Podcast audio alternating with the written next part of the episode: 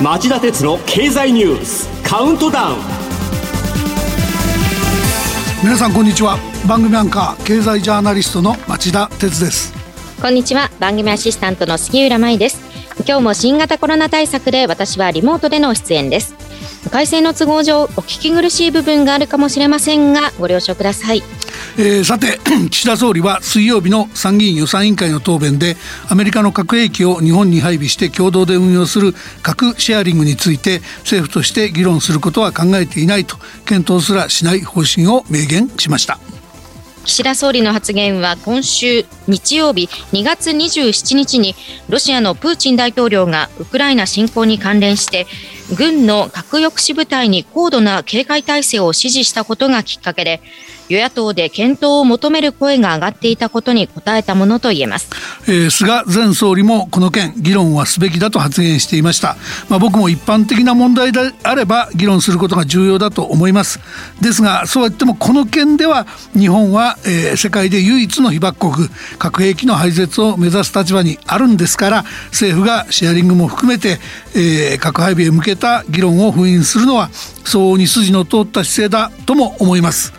まあ、今の今一番大事なのは東アジアの軍事的な緊張の高まりに加えてロシアのウクライナ侵攻という現実を目の当たりにしており通常兵器やサイバーの攻撃力で相手側に軍事力の行使を思いとどまされるための抑止力打撃力の確保この確保ではないでしょうか。第二次世界大戦の先端を開いた反省から日本と同じように平和主義が根強いドイツですらショルツ首相は日曜日の連邦議会演説でこれまでの方針を大きく転換し国防費を GDP 国内総生産の2%以上に引き上げると表明しました。岸田総理にもバランスの取れた防衛の追求に早く着手してほしいと思います。それではこの後激動する世界の中から僕が厳選したニュースをお伝えします。この番組は NTT グループの提供でお送りします。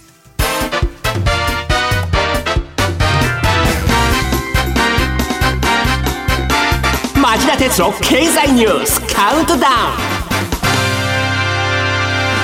えー、では今週はまずウクライナ関係以外の重要なニュースを見出しだけご紹介していきたいと思います。杉浦さんお願いします去年の夏に起きた静岡県熱海市の土石流災害を受け、政府が火曜日、全国一律の盛り土規制法案を閣議決定。ロシア軍のヘリコプターか、水曜日に北海道の根室半島沖で領空侵犯、ウクライナ侵攻を念頭に東西で活動し得る能力を誇示したとの見方も。水曜日、アメリカの FRB 連邦準備理事会のパウエル議長は下院金融委員会の公聴会で証言。ウクライナ侵攻のアメリカ経済への短期的な影響は不透明としつつも、今月15日の会合で0.25%の利上げを行うと明言。木曜日、東京地裁は日産自動車の元代表取締役のケリー被告に一部有罪判決を言い渡す。今夜、政府がまん延防止等重点措置の再延長を正式決定。31都道府県のうち三大都市圏など18の都道府県を対象に。えー、皆さんもご存知の通り、えー、まん延防止等重点措置が主眼に置いているのは、えー、酒類を提供する飲食店での感染拡大の防止です。ここ数週間、感染拡大の最前線となっている小学校や幼稚園、保育園などの対策は弱い。その一方で、緊急事態宣言と違い、まん延防止等重点措置の影響で、結果的に売上が減少する業界、例えばタクシー業界などに対する雇用調整助成金が全く出ないため、苦しんでいる企業や従業員が数多く存在します。えー、こんな、えー、無力な策をだらだらと再延長することで多くの人の生活を苦境に追い込むよりも最初に緊急事態宣言によって厳しい人流規制を行い早期に感染拡大を抑え込む方が社会的な苦悩は小さかったのではないかと僕には思えてなりません。また高齢者への3回目のワクチン接種も岸田政権の掲げた目標通りに進んでいるとはとても言えない状況にあります。はい。2月末までにほぼ終えるとおっしゃっていたのに、実際に打ち終えたのはおよそ1848万人と、対象者2893万人のおよそ6割にとどまっています。重症者や死亡者が後を絶たない大きな原因の一つがここにあります。政府のコロナ対策がこれで良かったのか、きちんとした検証と責任の明確化が急務となっています。以上、一般の重要ニュースでした。えー、それではここからロシア軍によるウクライナ侵攻関連の重要なニュースをカウントダウン形式でお伝えします。ニュースは7つあります。まず第7位のニュースはこれです。月曜日ウクライナ大統領が EU ヨーロッパ連合に即時加盟を要請。フォンデアライエンヨーロッパ委員長や旧ソ連や東ヨーロッパの数カ国は支持を表明していますが来週開かれる EU 首脳会議でどう扱われるかが焦点となっています。えー、通常 EU への加盟には大変な時間がかかります、えー、最も新しく2013年に加盟したクロアチアの場合10年かかりましたフォンデアライエン委員長は火曜日ヨーロッパ議会の議員に対しこれほど勇敢に立ち上がった人々が我々の家族に属することは疑う余地がないと支持を呼びかけたといいます、えー、来週木曜から2日間の日程で開かれる EU 首脳会議の議論の行方に注目しましょう。続いて第6位のニュースです。ロシアへの制裁とウクライナへの軍事人道支援が加速。月曜日スイスがロシアの金融資産の凍結を表明火曜日には EU がロシアの大手7銀行を国際的な決済システム SWIFT から排除することを決定し日本も追随しました。また日曜日月曜日には NATO 非加盟のフィンランドとスウェーデンがウクライナへの武器供与を表明。火曜日にはアメリカも武器供与などの継続を明らかにしています。えー、今回の経済金融制裁には抜け穴がまだあると言って効果を疑問視する向きは多いですがそれでも相当のインパクトがあると言えるのではないでしょうか。そのことはロシア国債の信用格付けを一気に6段階も引き下げた格付け会社ムーディーズ・インベスターズ・サービスの決定にも象徴されていると思いますはい。ムーディーズは昨日ロシア国債の格付けの引き下げを発表ロシア国債は安定的な資金運用の対象である投資的格債から投機的とされるジャンクボンドに転落しました。ムーディーズはさらに今後も格下げの方向で検討を続けるとしています。ロシアでは市民の間に銀行への不信が広がり ATM に長蛇の列ができたり通貨ルーブルの急落で輸入品が連日値上がりしていると言います。衛星中立国で衛星中立国であるスイスが金融制裁によってロシアのウクライナ侵攻に反対の立場を鮮明にしたり NATO 北大西洋条約機構非加盟の中立国であるフィンランドとスウェーデンがウクライナ支援に踏み切ったことは歴史的な決断でしょう。いかにロシアの行為が許されないことであるかを世界に明らかにした判断とも言えます。次もロシアの孤立を浮き彫りにしたニュースです。5位のニュースはこれです。民間企業のロシア関連事業の停止や撤退の表明が相次ぐ。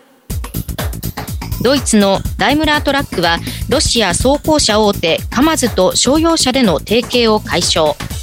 スウェーデンの高級車大手ボルボカーはロシアへの自動車出荷を停止。アメリカのフォードモーターはロシア合弁工場での商用車生産停止を発表しています。またトヨタはロシアでの生産を一時ストップしホンダはロシアへの製品輸出を停止すると発表しています、えー、その他にも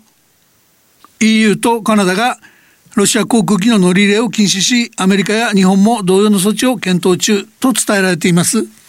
アメリカのアップルはロシアで iPhone などの製品販売を中断。決済サービス Apple Pay の利用なども制限。また、スポーツ用品のナイキは、ロシア国内の自社サイトでの商品販売を停止。クレジットカード大手のマスターカードは、自社の決済網からロシアの複数の銀行を排除したと発表。ビザと JCB も追随すると報じられています。ま、実態を言えばこういった企業の対応は必ずしも制裁や抗議とは言えないものもあります。アメリカやヨーロッパ日本など各国政府による経済制裁の結果ロシアの事業で売り上げを回収したり生産を継続することが難しくなっているだけっていうところが多くあるんです。とはいえそうした事業の停止や撤退の発表にあたっては当該国のロシアも含め世界各地でウクライナ侵攻に対する市民の抗議活動が活発していることに配慮してロシアへの制裁に協力しているかのようなニュアンスを匂わせるトーンが多くなっていますでは4位のニュースはこれです昨日、ニューヨーク原油先物市場で13年5ヶ月ぶりの高値を記録。背景には石油メジャーによる極東ロシアからの撤退表明がありますが、すでに8週連続で上昇している日本のレギュラーガソリンの店頭価格はさらなる高騰が懸念され日本の商社電力ガス各社も対応を苦慮しています町田さん、まあ、原油価格はガソリンだけではなく電気やガス代にも響くのにこれから先一体どうなってしまうんでしょうか？もうエクソン、シェル、BP など石油メジャーが続々ロシアから撤退してしまって十分な供給を確保できるかも心配です。うん、あの杉浦さんもご承知だと思いますけどエクソン、シェル、BP などの撤退はまだ意思表明の段階ですよね、はい、だ実現にはスムーズにいっても数ヶ月から半年はかかります、また原油や天然ガスの価格についても取材していると実に様々な見方があるのが現状のようです、例えば原油価格は1バレル150ドルを突破して史上最高値になってもおかしくない。で、えー、これに対応してアメリカでシェールガスやオイルの生産が本格的に増産されるまで、えー、3年や4年の時間はかかるだろうから、えー、その間混乱は避けられないんではないかという見方もあれば逆にメジャーの撤退は実際に実現するかどうかもわからないし遠からず、えー、相場の急反落だってあるんじゃないかっていう人もいて何とも強弱感が対立している印象が強いんですね。あそんな両極端の見方があるんですね。はいではその最新状況をぜひ夕方5時35分からの町田鉄の経済ニュース深掘りでレポートしていただけませんか？はいあのでは本当に青天井になるのかウクライナ侵攻に揺れる原油ガス市場の実情はっていうようなタイトルででもやってみましょうかね、うん、ぜひお願いします。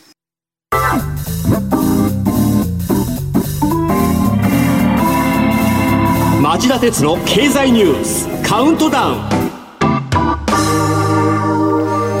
では3位のニュースです。国連でもロシアの国際的孤立が鮮明に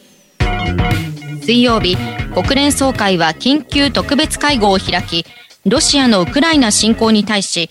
最も強い言葉で遺憾の意を表すとする決議を日本やアメリカなど141カ国の賛成多数で採択。ロシアに対し軍の即時かつ無条件の撤退を求めた上でウクライナ東部の親ロシア派支配地域の独立承認の撤回も要請しました。えー、今回の緊急特別会合は2月25日の安全保障理事会でロシアが拒否権を発動して、えー、非難決議案が採択されなかったことを受けて招集されたもので安保理の要請による招集は1982年以来実に40年ぶりのことなんです。まあ、十分に国際社会の対ロシア包囲網の強まりを示すという目的は果たせたと言えるものになったのではないかと僕も思います。えー、続いては第2位のニュースです。ウクライナでの戦闘が激化。原発で火災も。ウクライナのクレバ外相によりますと南部ザポロジエにある原子炉を6基持ちヨーロッパ最大級の発電能力を持つ原子力発電所が今朝ロシア軍の攻撃を受け火災が発生したとのことです。クレバ外相はもし爆発すればチェルノブイリ原発事故の10倍の被害になるとツイッターで警告しています。えー、ロシアは今朝行われた第2回の停戦交渉でも軍事衝突が起きている地域で民間人が退避する間は交戦を一時停止することなどに合意した以外強硬な主張を繰り返したと言います。そして、えー、チェルノブイリの事故を放出させる原発への攻撃。先ほどウクライナ当局はロシアが、えー、この原発を制圧したと発表しましたが、えー、プーチン大統領の精神状態を疑いたくなる人も多いような攻撃目標だったんではないでしょうか。町田さん、今週はアメリカ国防省などの見解として、ロシアの侵攻は当初計画より遅れているのではないかですとか、キエフに向かう軍事車両の車列の歩みが遅いなど、様々な情報が飛び交いましたよね。で、その理由として、ロシア軍の燃料や食料の不足を取り沙汰する議論もあり、私はちょっとびっくりしました。うん、あのまあ確かにそういった情報は多くの場合利害に関わる直接の当事者が情報源になっており信頼に足るとは言えないものも結構あって真相は藪の中ですよね、うん。ただそれでも取材してるとあの防衛関係者の間だったんですけども3月に入って冬の間ウクライナ各地で凍りついていた土壌が溶け始めると戦車の身動きが取れなくなる。このためウクライナの早期制圧を目指しているロシア軍が苛立っているのではないかっていうまことしやかな見方もありました。まあ、これがもし事実ならば軍事侵攻がこの12週間で難しくなるという理解も成り立つのでこうした情報の審議は注意深くモニターしていきたいと思っています。それでは第1位のニュースはこれです。木曜日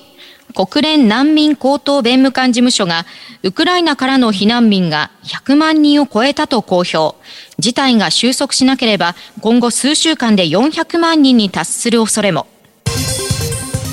これに関連して岸田総理大臣はおとといウクライナとの連帯をさらに示すべく第三国に避難した人の受け入れを進める知人や親族が日本にいる人の受け入れを想定するが人道的な観点から対応すると表明しました。えー、国連難民高等弁務官事務所ですが火曜日にはウクライナからの避難民が60万人を超えたとしていたのでその後わずか2日間で40万人も増えたことになります。事態の悲惨さは明らかで即時停戦を訴えていくと同時にこうした人への支援が急務と言わざるを得ません、